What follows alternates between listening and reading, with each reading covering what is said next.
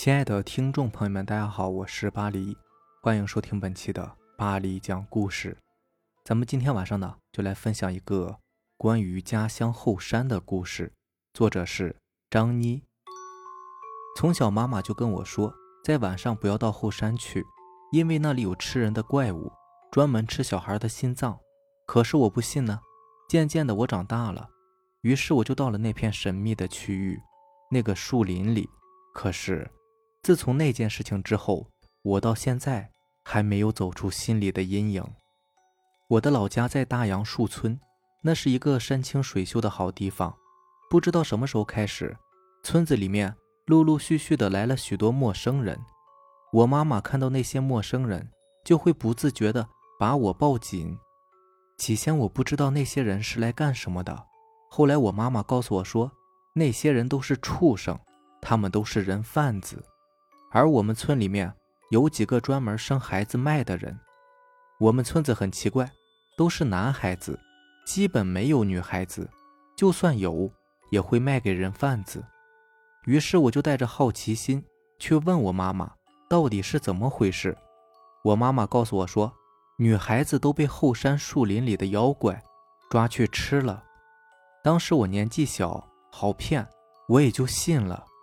事情是发生在我六年级的暑假，当时天气特别的炎热，我和几个好朋友起先是在一起玩着无聊的游戏，也不知道是谁说了一句：“我们去洗澡吧。”于是我们一拍即合，我们几个男孩子呢就一起到后山的那条小溪里面洗澡。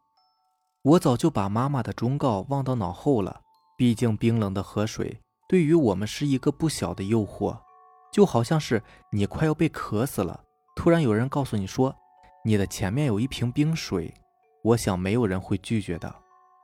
于是我们几个就偷偷摸摸的到后山上去了。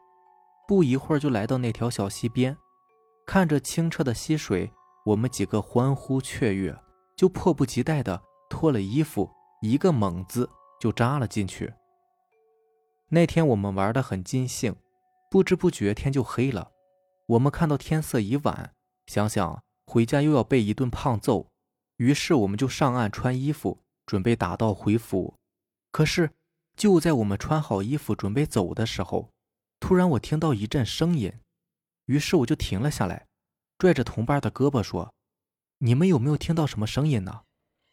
他们侧起耳朵认真的听了一会儿，然后都疑惑的看着四周，因为他们也听到了那个奇怪的声音。于是我们就循着那个声音，慢慢的往山里走。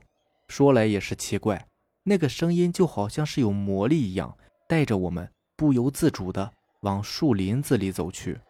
越往里走，那个声音就变得越清晰。这个时候，我们听清楚了，那个声音是婴儿的啼哭声。可是这大晚上的，在这荒郊野外的，哪里会来的婴儿呢？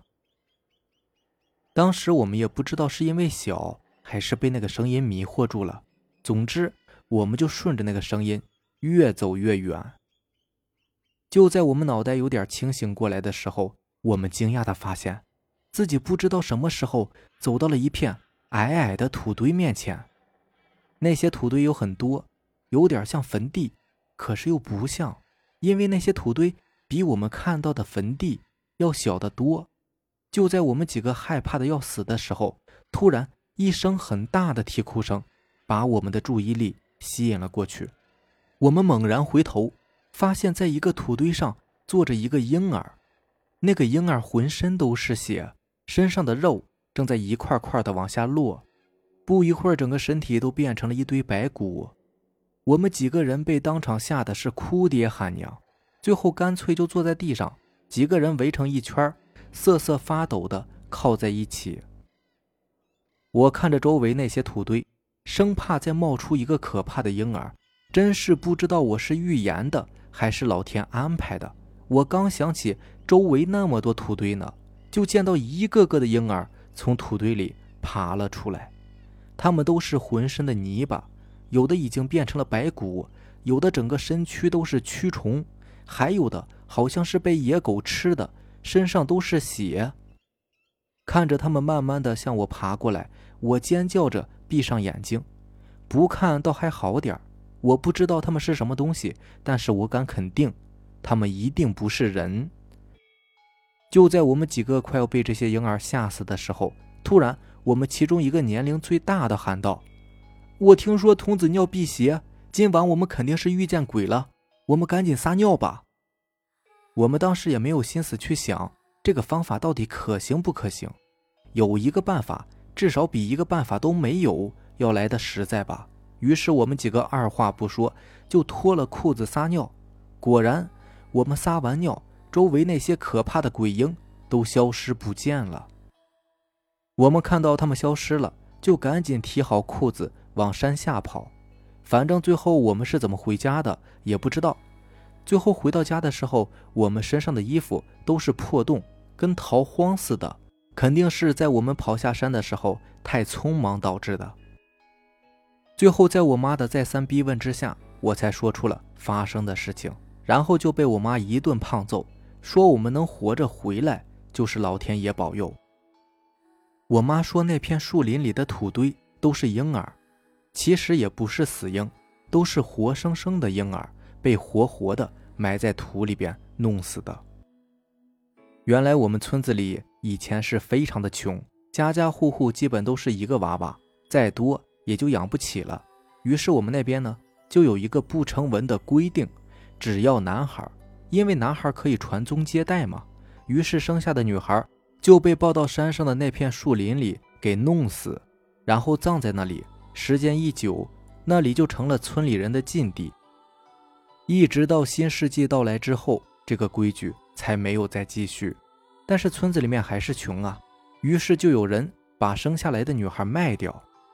事情过去了那么多年了，每当我想起我老家山上那些大大小小的坟头，我的心里总会有一种说不出来的难受。那些都是活生生的婴儿啊，也难怪他们死后阴魂不散，确实是怨气难平。被自己的亲生父母亲手弄死，这种怨恨想来也是没有什么可以平息的吧。我听说后来那片后山被开发了。说是准备弄成一个旅游景点儿，可是刚开始建设的时候就出了事儿，死了三个人，都是被吓死的。